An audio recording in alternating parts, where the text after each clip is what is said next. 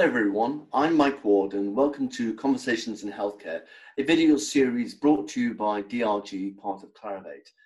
Currently, we're focusing on the COVID 19 pandemic and the numerous challenges it has unleashed on the healthcare industry, and we're looking at how business leaders in the sector are managing them.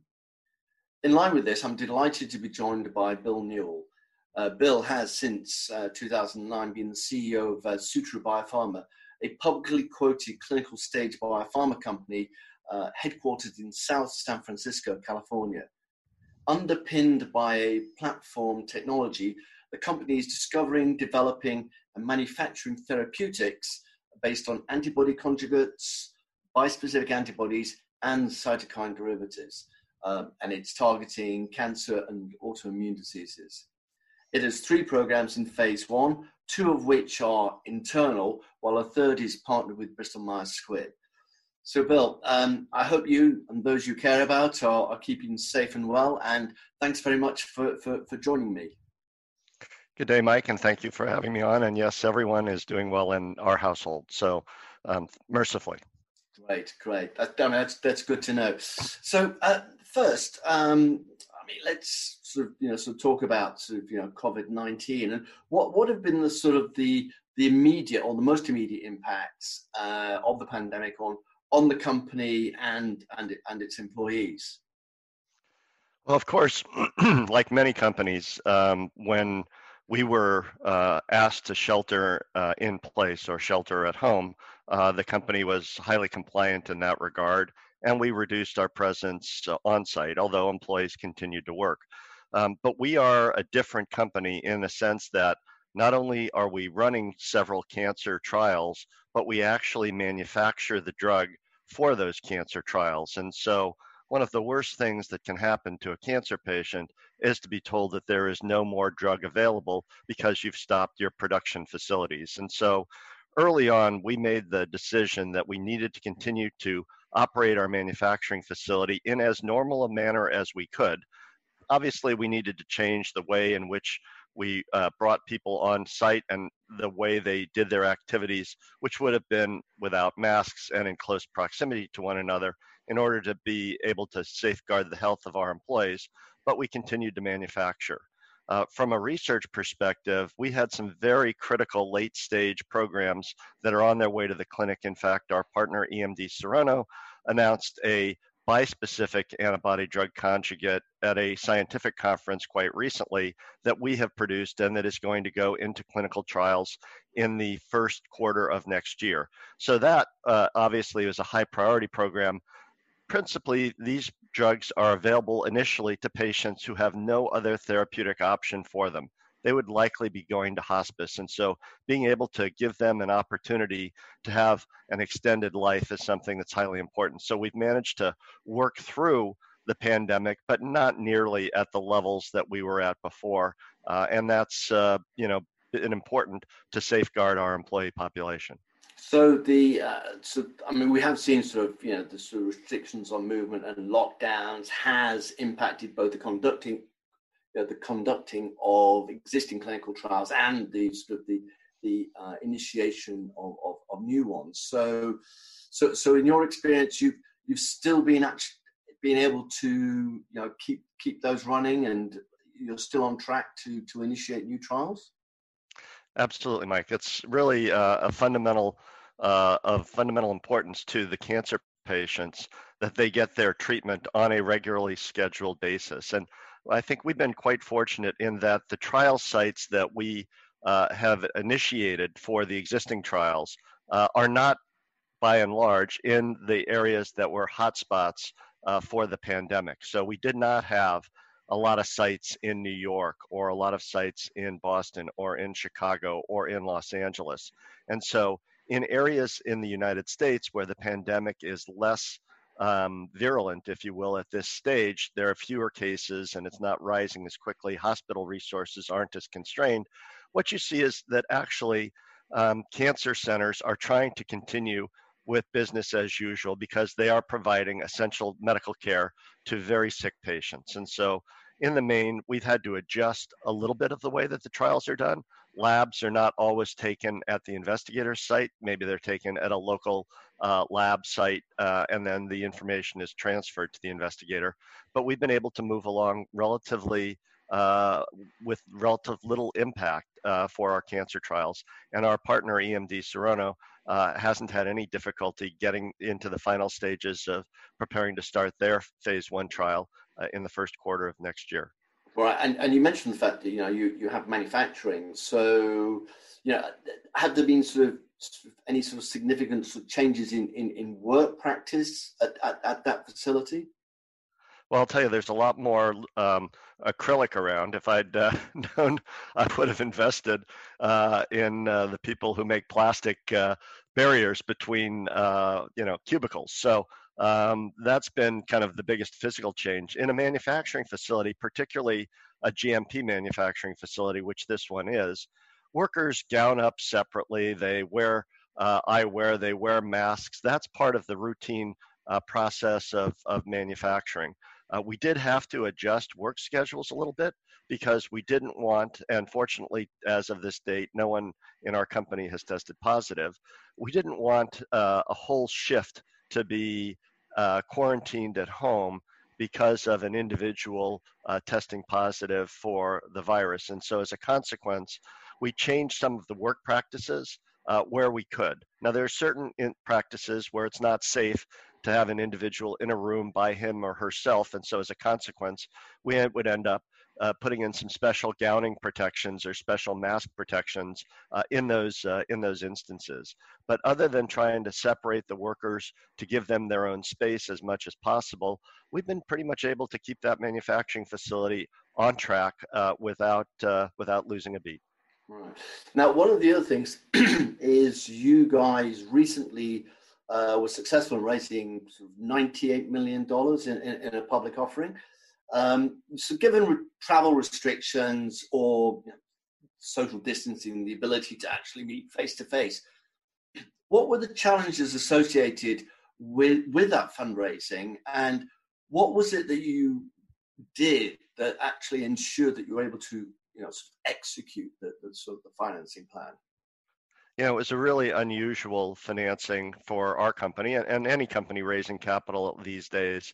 You know, the typical uh, way we would have done it is we would be on airplanes. We would be to the major investment centers uh, in the United States and we'd be talking to investors around the world.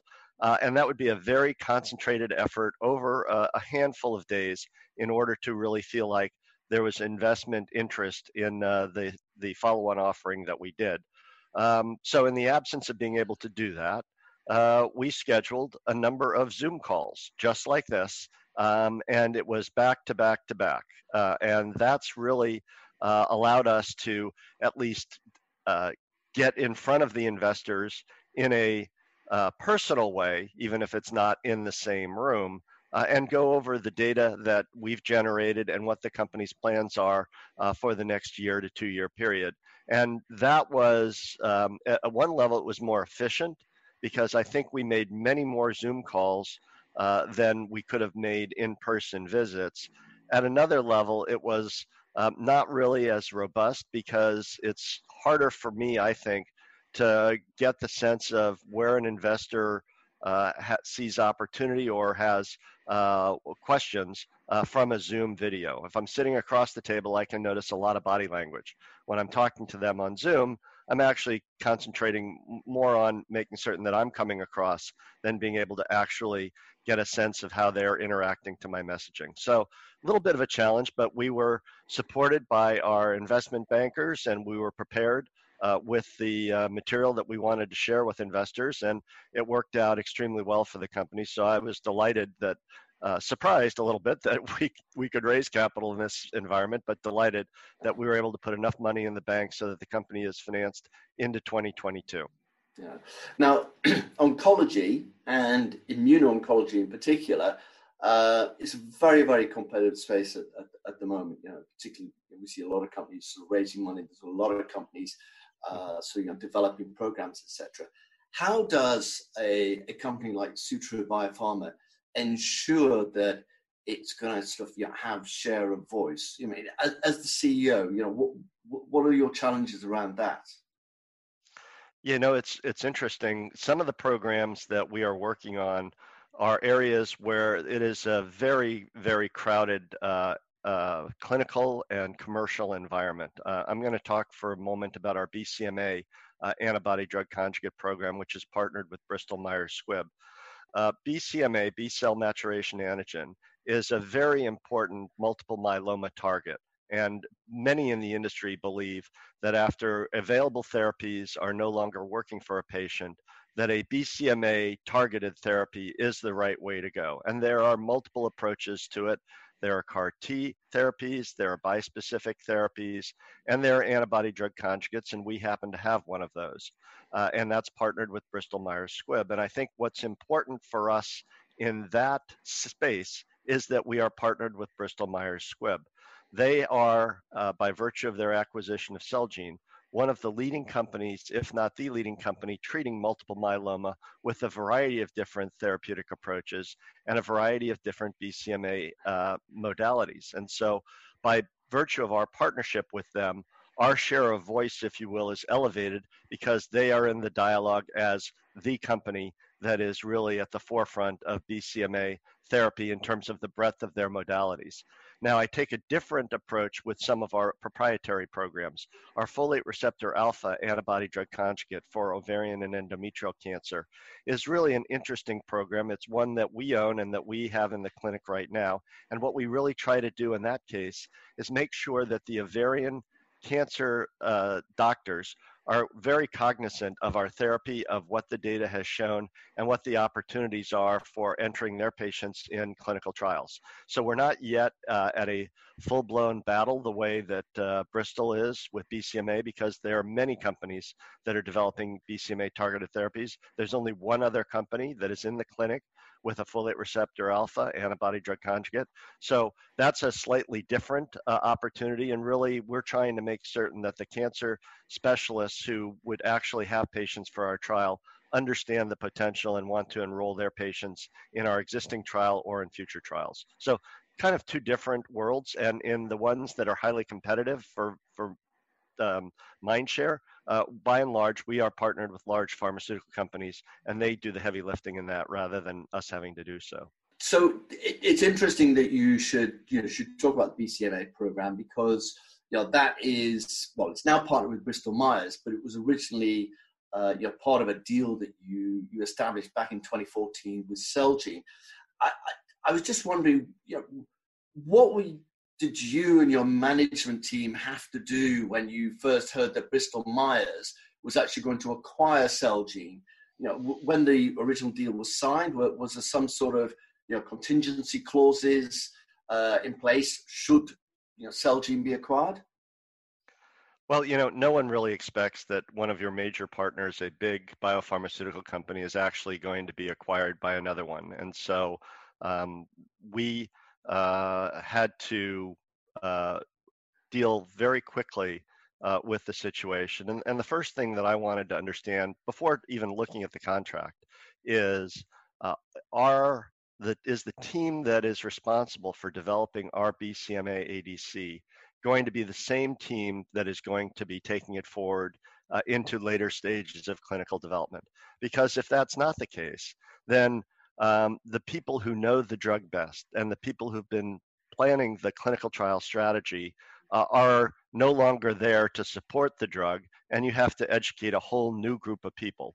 And we were fortunate in the in the fact that uh, we learned very early on that that team was in fact going to continue in Bristol Myers Squibb. So there was no disruption uh, of the clinical trial strategy or the clinical trial execution. And so once we understood that that was the case, then the the uh, other challenge for us was really to make certain that we were continuing to have the good working relationship uh, with the new entity that we had enjoyed with Celgene. Uh, you referenced that the agreement uh, was signed in 2014, and so that's you know five years of building relationships, and many of those relationships were going to disappear not the clinical trial one, but many of the other ones were going to disappear. And so, uh, as soon as we could understand uh, what the new structure of the organization was going to be and who was replacing the individuals uh, who we had built relationships with, we started the process of reaching out to rebuild or to build the new relationships with people within Bristol Myers Squibb. And that to me is, uh, in many ways, more important than an agreement because when you have a relationship, you can then talk through any challenges that arise in that relationship and arrive at a good and sound business decision. And so I think we've been very successful in doing that.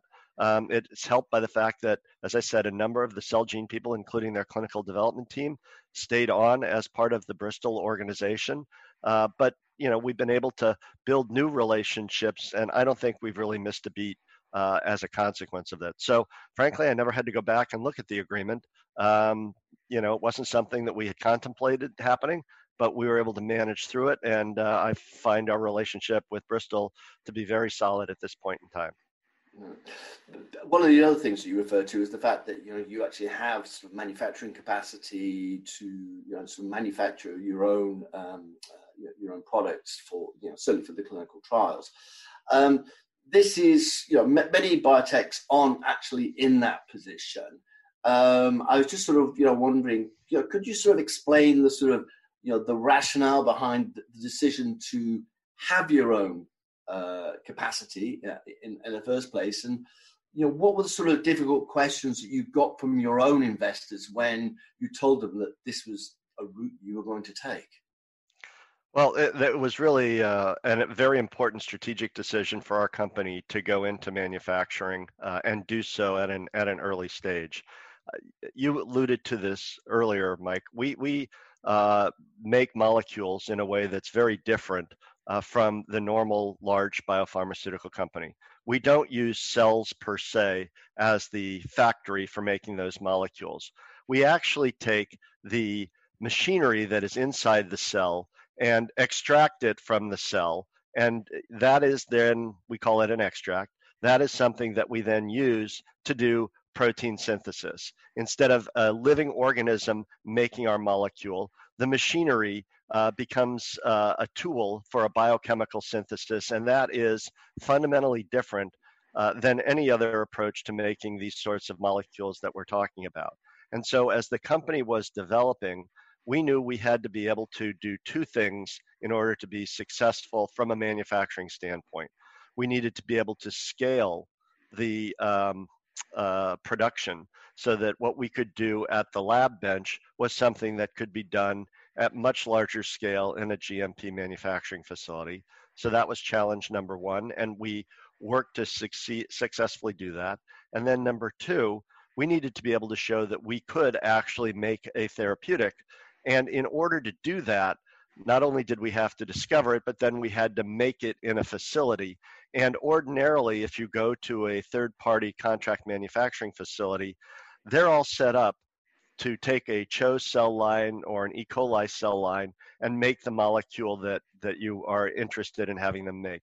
But in our case, none of the facilities around the world are set up to use our process. So we would have had to have paid someone else to establish a capability that didn't exist before and that we would be the only customer for. And so we were quite fortunate to be able to find a facility reasonably near our research facilities that was ideally suited for us. And so I think the thing that was most surprising um, to investors at the time uh, was that we established this facility well before we had a molecule that needed to be made in the facility. Most facilities are there, you go and you tell them what you want them to do, and then they use their machinery to make your molecule. For us, we had to build the facility, outfit it, without knowing what our first molecule was going to be. Now, we've successfully put three programs through that facility, and they're in the clinic today. And a fourth has been manufactured and will be in the clinic in the first quarter of next year. And so, by being able to invest in our own facility, we were able to uh, get more efficiencies in terms of the manufacturing uh, activities that we had. And we were also in a position to not have to worry about competing for manufacturing slots with other companies. The only manufacturing slots in that facility are those for us and for our partners. And so, from that standpoint, it was a, a really solid strategic decision. Albeit a little bit risky because what if we didn't have a drug that the manufacturing facility would make? But but we felt confident that they were on their way, and so investing in that manufacturing facility actually paved the way for us to start clinical development much faster uh, than would have been the case, and in a much more cost-effective manner than would have been the case. I mean, you have a, a, a proprietary technology platform. Uh, I mean, it's been licensed to uh, Vaxcyte. Uh, I used to be called SutroVax um, for, for, for the production of vaccines. In your business plans, uh, are, is there any sort of uh, your suggestion that you may actually sort of license that technology so other people can use the same platform to manufacture their own own molecules, or is it something that you're actually going to you know keep in house? Well, we thought quite a lot about that question, and and we did. You're right. Uh, license our technology platform for the production of prophylactic vaccines uh, to uh, what's now called Vaxcyte. It was SutroVax, uh, and they've been very successful in an initial public offering recently, and they're using our technology to produce uh, probably the, the leading next generation pneumococcal conjugate vaccine, which will have broader protection than anything on the market or anything uh, that is under development uh, uh in the big pharmaceutical uh, vaccine world that exists today. So, a really nice application of our technology in an area that we weren't, frankly, going to invest the time and energy and resources um, to take full advantage of the rest of the technology. Uh, but in the main, the business model for the company is one in which our extract uh, is a crown jewel. It is something that no one else in the world has access to. It gives us a competitive advantage in terms, uh, and our partners a competitive advantage as well, in terms of our ability to make many different complicated molecules rapidly to test and screen them to start to understand in a way that no one else can structure activity relationship so that we can optimize each of these molecules to be the best available therapeutic that we can engineer. And that's something that it just frankly even the big companies don't have the ability to do within the time frame that we do or even if they had a longer time frame they don't have the scale to be able to do it. It's really uh, as i said it's a crown jewel and we treat it as such and that's why we've been able to uh, achieve very high value collaborations with Bristol Myers Squibb, with uh, Merck, uh, and with EMD Serono. And so I think from our perspective, uh, I think of uh, uh, that technology advantage we have the way that Coca Cola thinks about Coke syrup. if you want a Coke and you don't have Coke syrup, no bottling plant can make you a Coke. But if you have Coke syrup, you can ship it to any other bottling plant in the world and they can make you a Coca Cola. So it's that uh, essence, that secret that they guard very carefully. Uh, that is one of the keys to their great success as a business. And we treat our extract the same way that they treat uh, their Coke syrup recipe. It's highly proprietary. And if we gave it away, then there would be no reason for people to have to work with us. So, um, you know, looking looking at the business model, um, you know, what are your ambitions? I mean, do you have plans to become a a fully commercial company where you have your your own sales force? You know, I, I think it's um, been a long time since small biotech companies aspired to doing that. Um, it seems that it's much easier to take something to a certain point in time and then um, get sold or license the asset off to somebody else and let them uh, go the rest of the, the journey. I think for us, we have a passion for uh, cancer and for next generation cancer therapeutics. And I think we've got something special going on at Sutro. We have two drugs that are wholly owned in the clinic. We are working on a third uh, program that I hope to be able to talk about at the end of this year or early next year, and many more behind that, in addition to the programs we have in collaboration with our partners.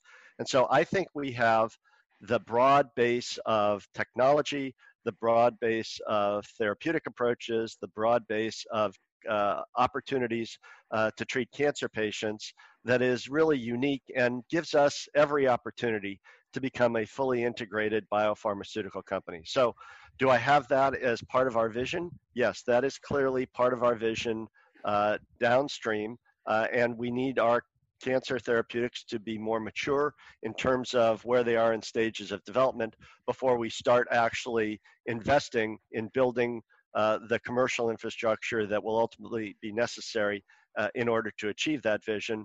But absolutely, I think we have what it takes, and it's a matter of time in my mind uh, before we actually take those steps towards fulfilling uh, the opportunity to be a fully integrated biopharmaceutical company. So stay tuned. Uh, it's not right now around the corner, but it is in the midterm horizon, and that's certainly something that we aspire to at this point in time.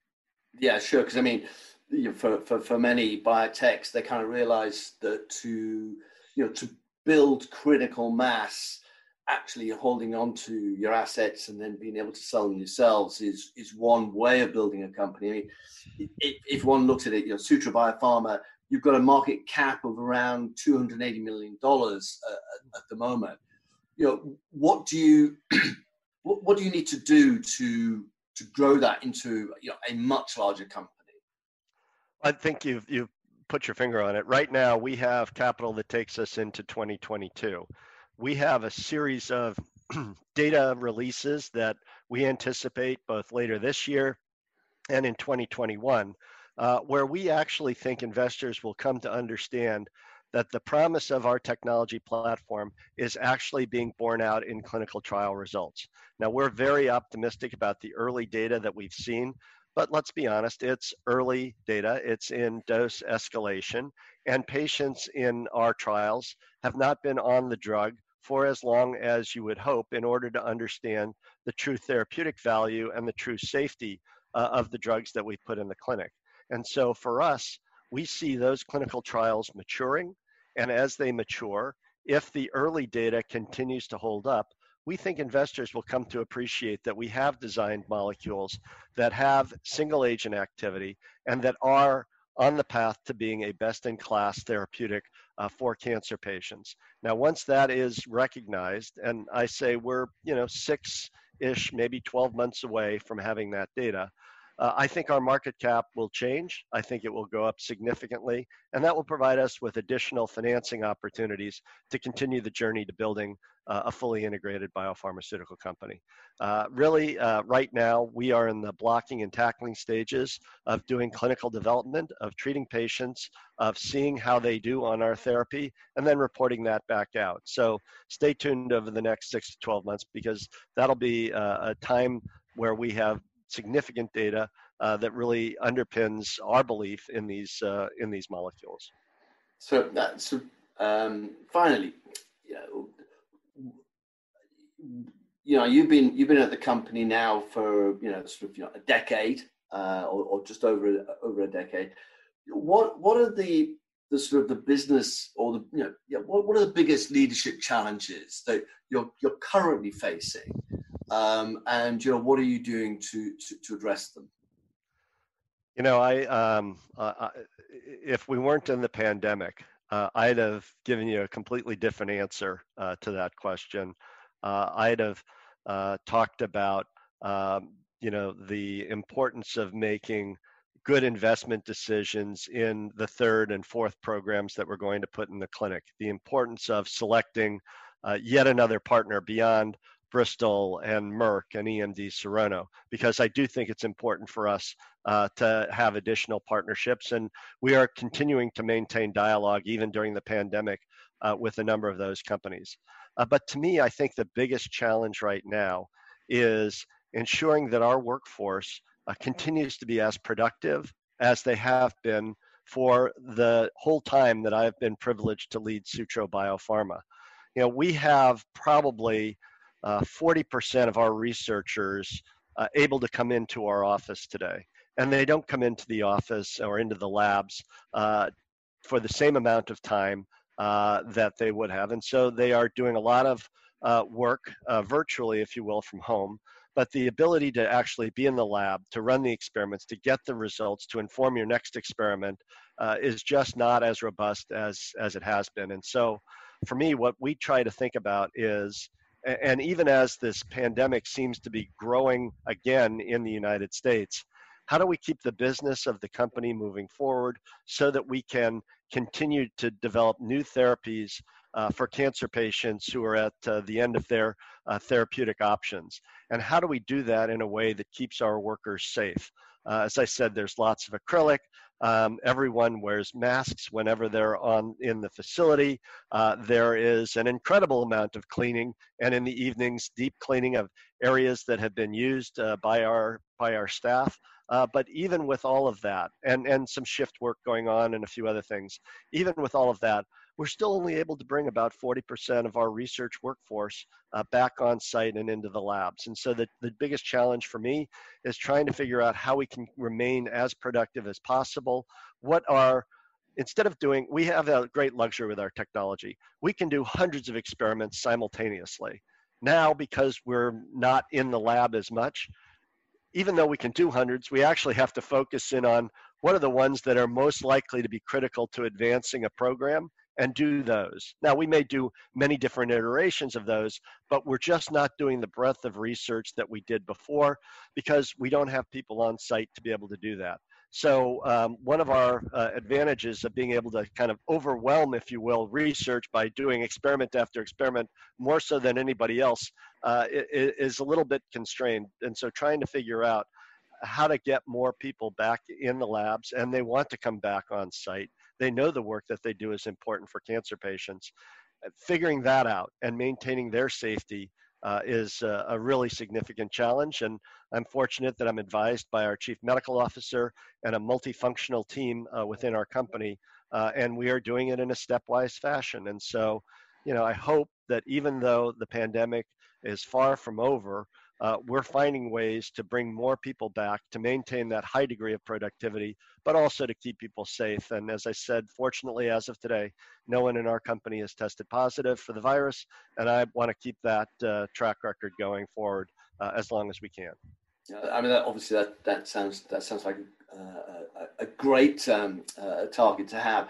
Uh, just to just to come on that that thing about the fact that you're sort of saying, right, okay, so before you're running, you know, you know, many um, uh, tests or experiments in, in, parallel. And now you're maybe doing it on you know fewer uh, uh sort of candidate options, etc. Uh, what what does what does that mean in terms of sort of like you know sort of the due diligence rigor? Does that mean actually there are uh, you're, you're able to spend a lot more time in that sort of you know that selection process um, because I guess there's nothing worse than uh, you know not necessarily you know you can put through a program and it doesn't work. But the, the worst thing is probably to dump a program that actually could have worked. Um, mm-hmm. So, so that false negative. Um, so I just wondered, does this mean that there is sort of your more rigor in terms of you know uh, testing the, the the opportunities that, that you might look at? I, I think we're um, we're, we're, we're doing it a little bit differently. In, in the past, when we had an idea, we would throw everything we could at that idea because we could do that. And, um, you know, my CSO is fond of saying that, you know, we'll make many different molecules, even ones that probably don't make any sense to make because we can do that. And it, it's not burdensome, it's not costly, and sometimes you get surprised. Um, but now that people aren't in the labs as much and don't have that ability, as I said, to overwhelm the science, if you will, by just doing multiple different experiments, people are, when they're back in their home offices or home workspaces, um, they're actually digging deeper into the literature to understand um, at a level that they weren't able to get to because um, they didn't have the time available and we had a technology that meant we could overwhelm an area um, even if we didn't fully understand why what we were making works. So it's a much more concentrated effort to really sharpen the pencil a little bit and then go back and do again you can do multiple experiments when you're in the lab but do the ones that have uh, an even uh, sharper uh, focus based on the additional time you've been able to spend uh, understanding the biology, understanding the target, thinking about the various parameters that you might want to, to do. Um, so, you know, from that sense, I think the science is at one level better. But I think what we lose, and um, that's why I'd like to get everybody back, is that serendipity that happens when you make something that um, probably didn't make sense based on what is known, but actually makes sense in the end because we didn't have perfect knowledge. Uh, and you know, by making something different, uh, it, we've actually created a, a, therapeutic that no one would have conceived of before. That's part of the excitement of our platform technology, and I, I look forward to the day when we can do that all the time. Yeah, so uh, good. So, so Bill, thanks so much for, for taking the time to to talk to me today. Um, yeah, the insights that you, have shared um, are definitely going to resonate with with, with, with many uh, in, in, in, our audience. Um, so, if after listening to, to, to this broadcast, you'd like to uh, tune into future conversations in health, follow our LinkedIn page um, where we'll be posting uh, alerts to, to, to, to, future episode releases. So, in closing, I, would like to thank Bill again um, for, for joining me and thank uh, you, our listeners, for tuning in. So until next time, stay, stay safe and healthy. And uh, I'm Mike Ward, and I'll see you in the next episode.